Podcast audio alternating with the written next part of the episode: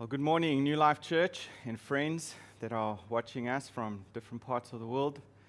As Pedro mentioned, this is our 11th week that we are broadcasting, live streaming these online services. And we hope that we would be able to get together soon. We're praying that we'd be able to meet each other soon. It's been wonderful to read and to see how other churches have been able to get together, different parts of the world, and how they've been breaking bread together, how they've been singing together and we, we look forward to that day when we'll be able to do that together as a church. But we continue our worship of the Lord virtually together on this Lord's Day. And our study is again through the Gospel of Luke, the mission of Jesus. And we've been looking at the Beatitudes in Luke chapter 6 over the last few weeks, um, studying the Sermon on the Mount. Uh, this is a sermon preached by Jesus to his disciples and a wider audience simultaneously. And the whole sermon is about kingdom love.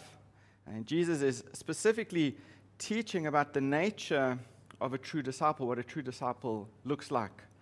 And he teaches us that a true Christian is known by number one, how they view themselves. And then number two, how they love others. Um, of course, how we view ourselves as Christians should be with a desire for purity and a hatred for sin and how we view others is with, with love, even though we may not be friends with them or even though they may be our enemies. And that's what Jesus looks at in this passage. This whole passage is teaching us how to love, especially those who don't love us back, and especially those who don't love us well, and how we are to love those who have failed us in some way or another. And again, this is another timely message that the Lord in His providence, is teaching us as a church during this coronavirus season. These are desperate times that we're living. And many people are not thriving, they, they're just surviving. And this desperation causes people to react and respond in, in selfish ways, in angry ways, in different and strange ways than they normally would. And just this week, I heard from a few people in our church about how badly they have been treated by their employers. One lady was sharing with us that all the teachers' assistants that were employed by their school have not been paid for three months. And they were recently asked to, to leave the accommodation that was provided for them by this company. And the employer said that he was going to disconnect the electricity and he was going to switch off their water and in effect, he was going to throw them out on the streets. Another lady in our church who a couple of weeks ago gave birth to a, a, baby daughter was informed by her manager that she will be let go after she rejoins from her maternity leave. And they asked her to use her maternity leave and all pending annual leaves before rejoining so that they don't have to pay her out. And she's been treated very unfairly only because of her race. And even though she was always at work first, the first person to be there and the, the last person to leave, often um, covering for her colleagues who are unable to do the work properly and sacrificing her family time for the sake of this company, the company now is letting her go very unfairly. And I'm sure you can res- relate to that in one way or another. I'm sure even in your own private homes, there have been times of of tension where we haven't been loving each other properly. Um, tensions between husbands and wives, tensions between children, um, because of this anxiety and the, the, the, fear about the future. And we've responded in ways that, that we wouldn't normally. So, as we look at this passage today, I would remind you of a couple of things. One is Jesus is here showing us how we are to respond and think about and speak to and behave towards those who have not loved us well. And this will reveal much about whether we understand the gospel and how much we have experienced God's grace to us. So let's read together from Luke chapter 6, starting from verse 27. We'll read through to verse 36. But I say to you who hear, love your enemies. Do good to those who hate you. Bless those who curse you. Pray for those who abuse you. To one who strikes you on the cheek, offer the other also. And from one who takes away your cloak, do not withhold your tunic either. Give to everyone who begs from you, and from one who takes away your goods, do not demand them back. And as you wish that others would do to you, do so to them. If you love those who love you, what benefit is that to you? For even sinners love those who love them. And if you do good to those who do good to you, what benefit is there to you? For even sinners do the same. And if you lend to those from whom you expect to receive, what credit is that to you? Even sinners lend to sinners to get back the same amount.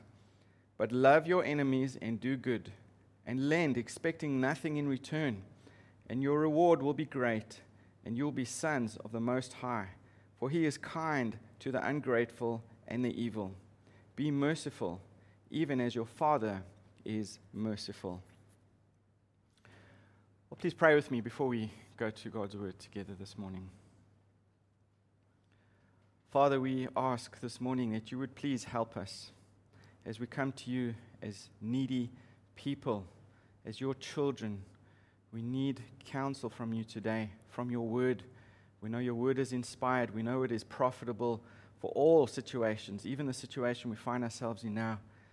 And we ask, Lord, please let the meditations of our heart and the thoughts in our minds be acceptable and pleasing to you now. We ask in Jesus' name. Amen. So, Warren Wiersbe, a Christian author, he once said that life is built on character, and character is built on decisions. But decisions are based on values, and values must be accepted by faith. Well, that could apply for any religion, any faith based religion. But our faith is based on the gospel, and that makes all the difference the death, the burial, and the resurrection of Jesus Christ. The gospel determines our behavior. The gospel determines what we value. The gospel shapes our character. And our values obviously mold our decisions. Our decisions build our character, and our Christ like character directs our lives. As we have seen from the Beatitudes these last few weeks, Jesus was saying that one difference between his disciples, his followers, and the world is that his disciples value something different than what the world values. Um, they treasure something different than what the world treasures. And they worship something different than what the world worships. And that makes all the difference in the difficult times. And of course, the good times. When circumstances are hard, whether it's poverty, whether it's a pandemic, whether it's hunger, whether it's friendlessness, his disciples react in a certain way because of who their treasure is, as we learned about last week. And this coronavirus is certainly challenging us to examine who and where our treasure is. But when all of this is over and done and our circumstances go back to normal and our circumstances change, and even perhaps when our circumstances become good, Instead of worshiping those circumstances and reveling in, in those gifts above everything else, the Lord is saying his disciples need to continue to treasure God, to worship him, to value him above everything else and above everybody else. And so, one great difference between believers and non believers is going to be what they value, what they treasure. And Jesus wanted his disciples to know that God blesses those who obey him. God blesses those who follow him. In fact, in the fourth beatitude, Jesus says in verse 22, which we looked at last week Blessed are you when people hate you and when they exclude you and revile you and spurn your name as evil on account of the, the Son of Man. So that's the context that we look at our passage this morning. We're going to verse 27, where Jesus starts off by saying, love your enemies. So, my first point this morning is from verse 27 to verse 30. Love your enemies. We're going to look at the command.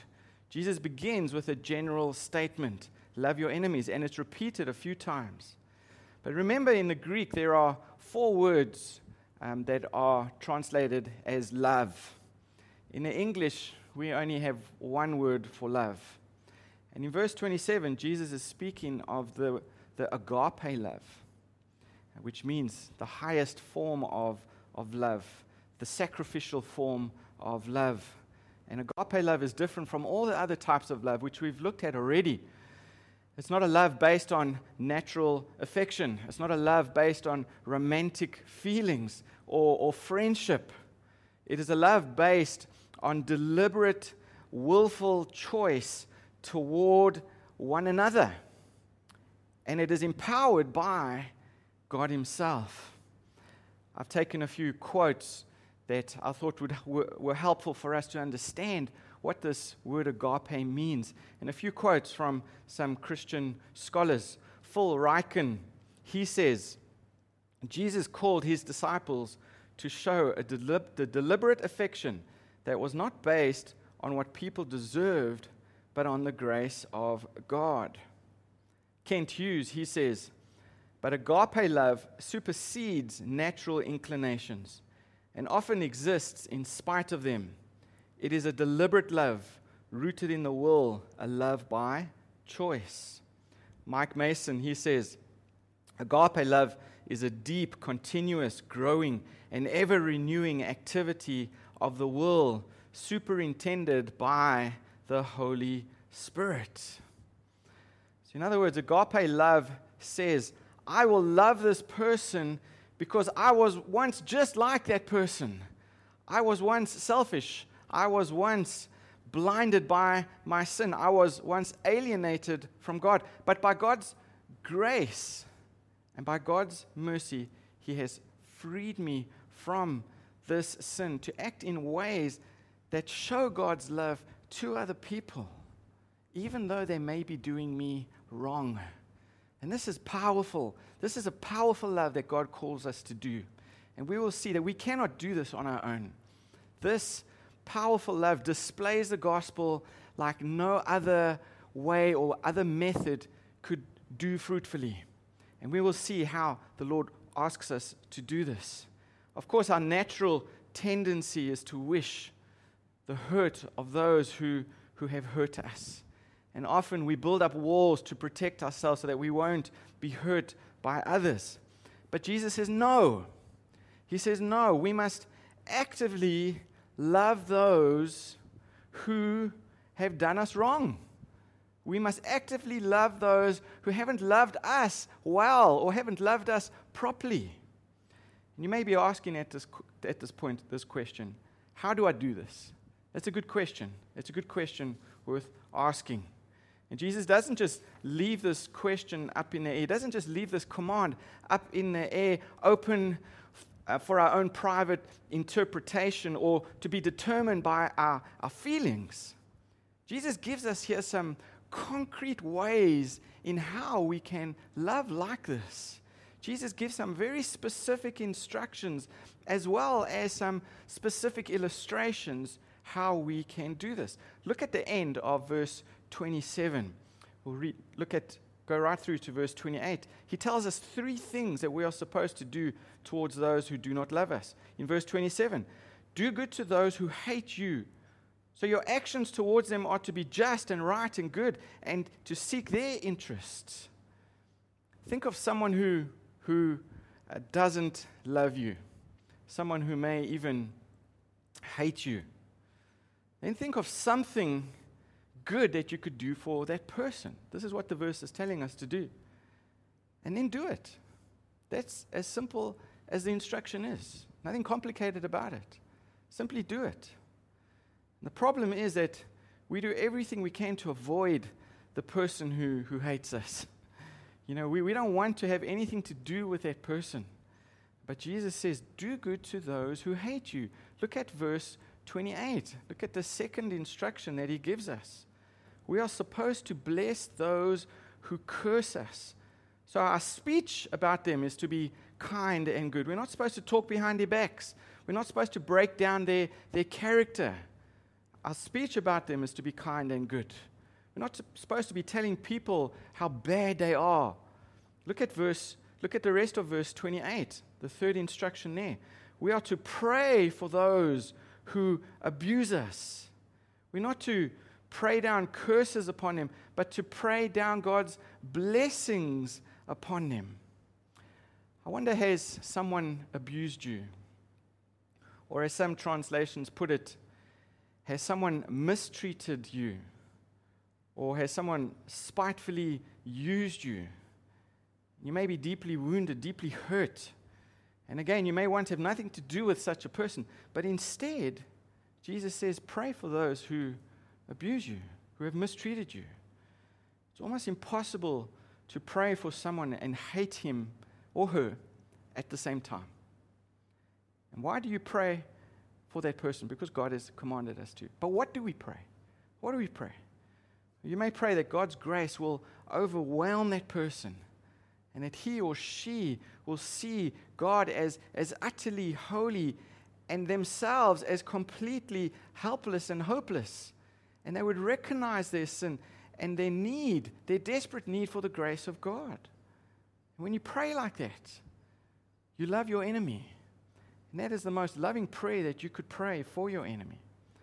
But the Lord continues. Look at verse 29 there. And in verse 30, Jesus gives four illustrations about loving our enemies. First, we love our enemies by enduring insults. Jesus says in verse 29, the first part, to one who strikes you on the cheek, offer the other also. And from one who takes away your cloak, do not withhold your tunic either. Look at verse 30. Give to everyone who begs from you, and from one who takes away your goods, do not demand them back. In verse 29, many scholars say that Jesus is referring to an insult here, um, he's not referring to a physical, um, a physical act by being struck on the jaw. In Matthew's gospel, Jesus said, But if anyone slaps you on the right cheek, turn him the other also. Um, in the ancient world, if a person wanted to insult somebody, he would slap the other person with the back of his hand on the, on the opposite cheek. So a right handed person would slap another person on the right cheek when he wanted to insult them. And that's what this, this is referring to here. So Jesus is not commentating about physical violence, but he's telling his disciples to endure insults for his name's sake. And you may endure insults if your, if your spouse or your parents or your family member or colleague or friend is, is not a believer and mocks you for your faith, mocks you about your, your faith in Jesus. And Jesus says, offer the other cheek also. And that is, love keeps enduring insults for Jesus' sake. The second illustration is at the end of verse 29. Jesus says at the end of verse 29, and from one who takes away your cloak, do not withhold your tunic either. So we love our enemies by suffering loss. And Jesus calls his disciples to be willing to suffer loss because we are more concerned about the needs of other people than we are about our own. And he was saying that if someone was desperate enough to take our cloak or coat in modern day language, let him have the shirt off your back as well. In the third illustration, Jesus says we must love our enemies by, by sharing generously. And Jesus said in the first part of verse 30 Give to everyone who begs from you. I think the King James Version correctly translate that, that word to ask instead of, of beg. So Jesus was not talking about giving to beggars or to people who will use what is given for wrong purposes or evil purposes. Here he's talking about people who ask, our enemies who ask. And our fourth illustration is at the end of verse 30. Jesus says, And from one who takes away your goods, do not demand them back. So he's building up on these illustrations. We love our enemies by not demanding payback. That's radical. That's radical, isn't it? And Jesus is not talking here about people stealing, but rather about people borrowing and, and not returning what is borrowed. Jesus said that we should not harass them for our goods. So we're talking about the enemies here. So if you've borrowed a book from me, this doesn't apply to you, okay? You can give me my books back, no problem, all right? And I can harass you for that, okay? That's not what Jesus is saying here. He's talking about our enemies. We don't want to do evil to them. That's not our intent. We want to be generous with them. That should be our intent. Now, how are we to implement these illustrations? Jesus is really calling us here to err on the side of generosity. And of course, there are limits to our generosity, what we should give, what we can give. And there may be times when it is more loving not to give because giving will hurt rather than help that person. We think of times when we do not give to our children because we know that what they are asking for is not good for them. So, in our wisdom, we have to determine how we can help.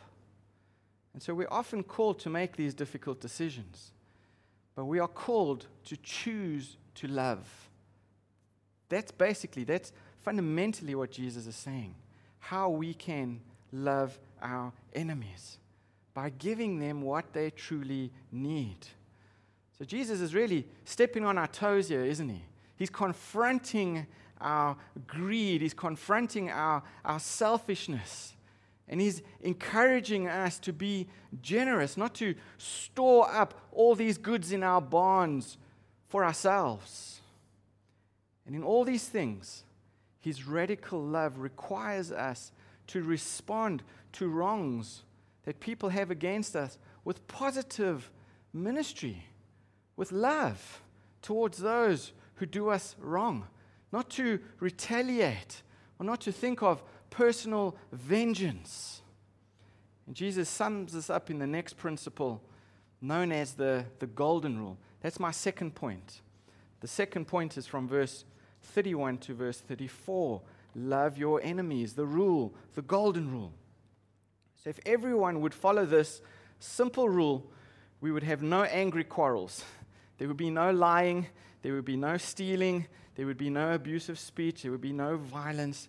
Everyone would treat everyone else with respect and kindness, being sensitive to the needs and the feelings of others. It would be heaven on earth. But I'm sure there are some of us right now thinking, yes, if my wife and my kids would just do what I ask them to do, our home would be a great place. I hope they're listening to Pastor's message this morning. But we can't point the finger at others. Remember, when we do that, we've got four fingers pointing back at us. We must obey this radical command in spite of how others treat us, in spite of how others respond to us. Look at verse 31. And as you wish that others would do to you, do so to them. If you love those who love you, what benefit is that to you? For even sinners love those who love them. There's a wonderful example, illustration that I found this week while researching this passage about a pastor and his wife who responded with this type of love.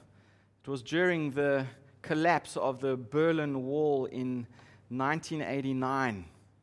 And no person in all of East Germany was more despised than the former communist dictator Erich Honecker. He had been stripped of his office. Even the Communist Party had rejected him. He had been kicked out of his accommodation, his villa where he lived. And the new government refused to look after him and refused to look after his wife and provide housing for them. And the Honeckers were, were homeless and they were, they were destitute. But one pastor by the name of, of Uwe Holmer, he was a director of a Christian help center that was north of Berlin. He was made aware of the, the Honeckers' difficulties. And Pastor Holmer felt it would be wrong to give them a room meant for even more needy people. So instead, the pastor and his family decided to take this former dictator into their own home. And the story goes Erich Honecker's wife, Margot, had ruled the East German education system for 26 years. And eight of Pastor Holmer's 10 children had been turned down for higher education due to Mrs. Honecker's policies, which discriminated against Christians. And now the Holmers were caring for their personal enemy, the most hated man and woman in all of Germany. This was so unnatural. It was so unconventional. It was so supernatural. But it was so Christ like that people still talk about it today. How Christians were treating their enemies, not expecting anything back in return. And they never did get anything back in return from the Honeckers. But their testimony was a display of the gospel for the world to see how Christians are to love and how supernaturally the Lord transforms our affections and our feelings. By the grace of God, the, the Holmers loved their enemies. They did them good. They blessed them. And they prayed for them. And they turned the other cheek. And they gave their enemies their own coat, in this instance, which was their, their home. And they did to the Honeckers what they would have wished the Honeckers would have done to them. But notice what Jesus says in verse 32 there. Even sinners love those who love them. But my disciples are going to be different. They're going to love even when those who don't love them. They're going to give to even those who can't give back to them. And they're going to seek the best interest of, of others, even those who haven't been looking after them. This is radical. This is a radical command. And the very standard of it separates Christians from the rest of the world. Our values and our character from the rest of the world and how they respond and how they act in trying circumstances. And here we see the third point. This is where it comes together. In verse 35 and in verse 36, Jesus says, Love your enemies. Here is the reward. In verse 35, but love your enemies and do good and lend, expecting nothing in return, and your reward will be great, and you will be sons of the Most High. For he is kind to the ungrateful and the evil. Be merciful, even as your Father is mercifully, is merciful. So normally, people love, either because we have been loved by the one we are loving, or we love in hopes that our love will be reciprocated. But Jesus is talking about how you love those who don't love you. If you're a disciple of Jesus, if you're a Christian, and you know that loving your enemy is impossible, that is why we need to stay close to the cross of Jesus Christ. That is why we need to preach the gospel to ourselves every single day. It's here at the cross of Jesus where we see the power of God's love that enabled Jesus to love his enemies. And it is at the cross of Jesus where we find the power of God's love to enable us to love our enemies. Disciples who love their enemies demonstrate that they are, in fact, sons of the Most High God. That's what Jesus is saying here. When he says that you will be sons of the Most High, he does not mean that you will become a child of God by doing good works, by just loving people and not loving Christ. That's not what he's talking about here. He's talking about the fruit. Remember, our root is in Christ. The root is in Christ already. And this fruit that has been produced is that of Christ. This is Christ like character. And we prove it in our loving deeds. We bear his likeness. Just as our physical children bear our resemblance at times as, as parents. Now, God shows his kindness to ungrateful and evil people by giving them life, by giving them health, by giving them food and clothing and many other blessings. And most of these people never express their gratitude to God, yet He keeps on giving it to them. When we show God's radical love by being kind to those who mistreat us, by treating others as we wish to be treated, by giving when there's nothing in it for us, sometimes those in the world will notice and they will ask, Why are you so different? And that's when we tell them about God's love in Jesus Christ. Just like Pastor Holmer and his wife, how they showed the love of Christ. The world was asking, Why are you so different? Do people see that type of love in you? Are people asking those types of questions? That's when we get to tell them about God's love in Jesus. Let's conclude as we bring this together this morning. There's a story I'm sure all of you heard of a lifeguard who risked his life to, to save someone from drowning. But suppose you're that lifeguard and you've been watching a, a beautiful girl on the beach, if you're a man. She goes in the water and the undertow begins sucking her out to sea and she calls for help. Will you go and rescue her? Probably you'll be out there in a flash, hoping that your love will be reciprocated, hoping that your efforts will be reciprocated. But let's say that as you're sitting in your lifeguard tower, you see a person who had wronged you terribly. He lied about you, he gossiped about you, he slandered your character, and then he may have even stolen your, your girlfriend. Even worse, he, he caught you one night and then he, he beat you up, even though you did nothing to provoke him. And this person goes out into the water and he starts drowning, would you go and rescue him? Jesus was hated. He was hated by Judas, he was hated by the Pharisees, and by all the people who demanded his crucifixion. But yet he loved his enemies. Jesus was cursed by the false witnesses who testified against him, the soldiers who mocked him, and the governor who sentenced him to die a God forsaken death. Jesus was abused by the priests who, who whipped him, the soldiers who hung him up to die, and all the people swore at him while he was dying on the cross. He was hated by his enemies. But still, he loved them. Still, he prayed for them while he was hanging on that cross.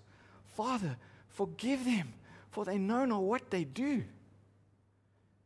His enemies struck him on the cheek and struck him again, insulted him as the, the Son of God, his true identity. They took away both his cloak and his tunic, leaving him naked to die. They stripped him of everything that he had, even his dignity. Yet he died for his enemies. How did he respond? He responded by loving them and giving his life to pay the penalty for their sins.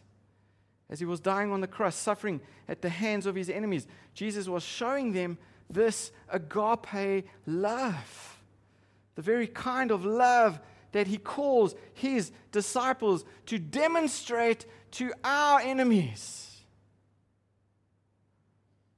Jesus was doing good to those who hated him suffering the punishment they deserved for their sins. Jesus was blessing those who, who cursed him, offering salvation to the thief on the cross. He was praying for those who abused him. And this is where we learn to love our enemies. Not by our own methods, not by our own good moral standards, but by the cross, the cross of Jesus Christ we see his love demonstrated to the ungodly, to his enemies, to the sinners. Look at the slide on Romans chapter 5. In Romans 5, verse 6, we see these words For while we were still weak, at the right time, Christ died for the ungodly. Not while we were his friends, while we were ungodly. Look at verse 8. But God shows his love for us in that while we were still sinners, Christ died for us. Look at verse 10. For if while we were enemies, we were reconciled to God by the death of his Son, much more, now that we are reconciled, shall we be saved by his life. This is the love that Jesus is calling us to. This is the love that we are to emulate as his disciples.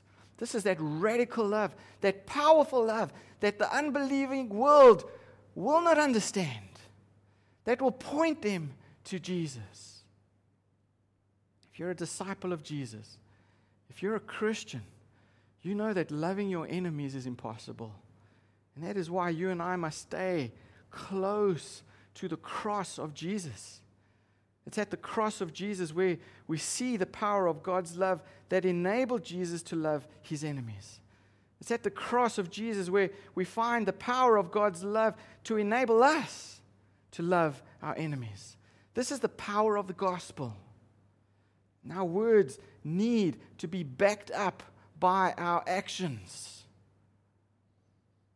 In South Africa, we have a word for people who don't do what they say.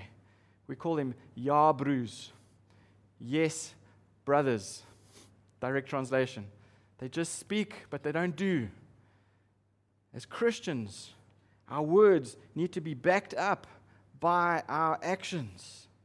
The gospel is not just a theory, the gospel is manifest in us in difficult situations. The gospel is manifest in us in difficult circumstances. When you've experienced unloving behavior from a work colleague, from a loved one in your home, from a friend, and you forgive and love them in return, you are displaying the love of Christ. I said in the beginning of the sermon, the gospel determines our values. The gospel determines and molds our decisions. Our decisions build our character, and our Christ like character directs our lives. What determines your values?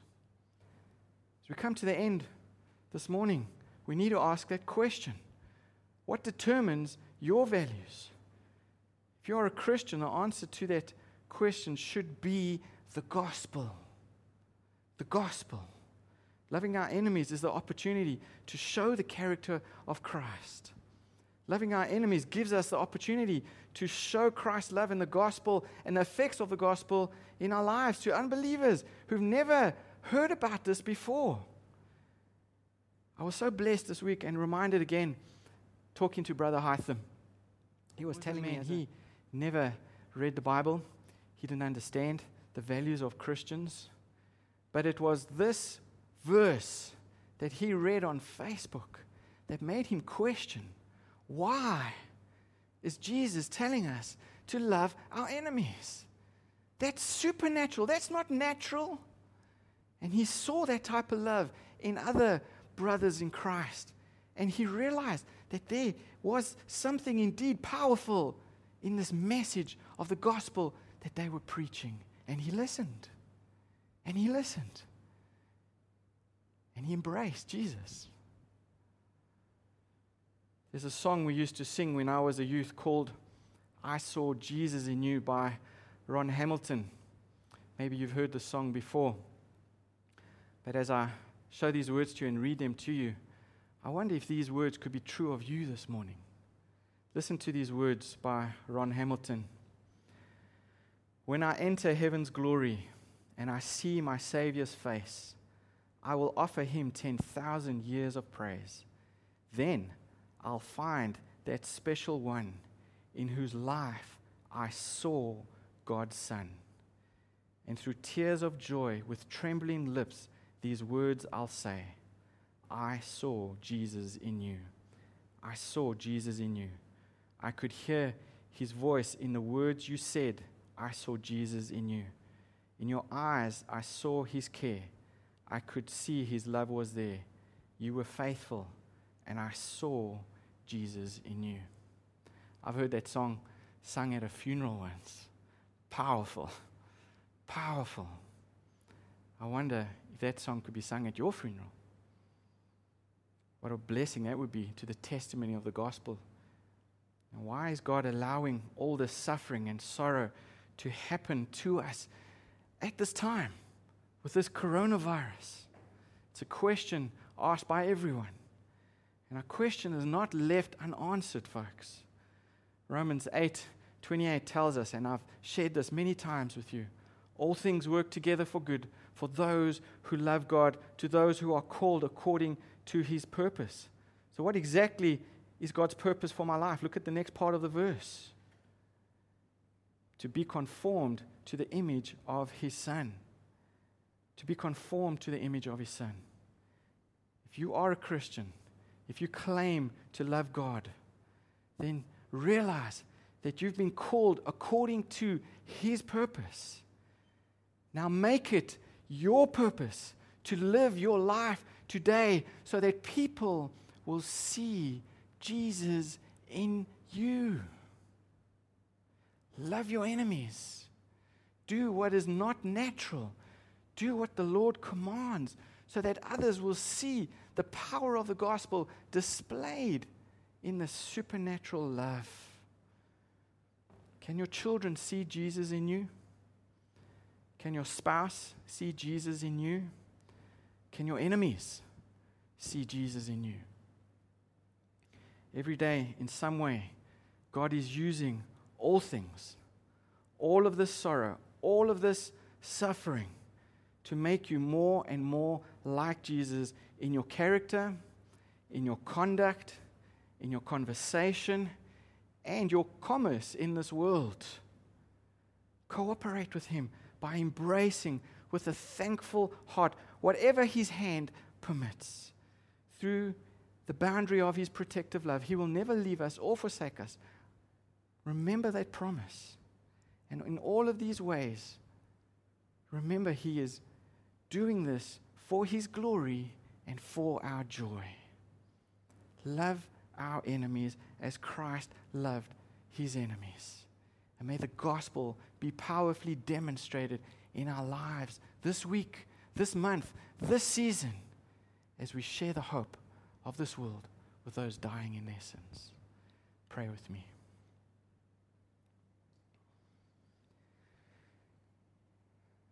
Father, we do beg you this morning that we would make it our purpose to live our lives so that others may see Jesus in us.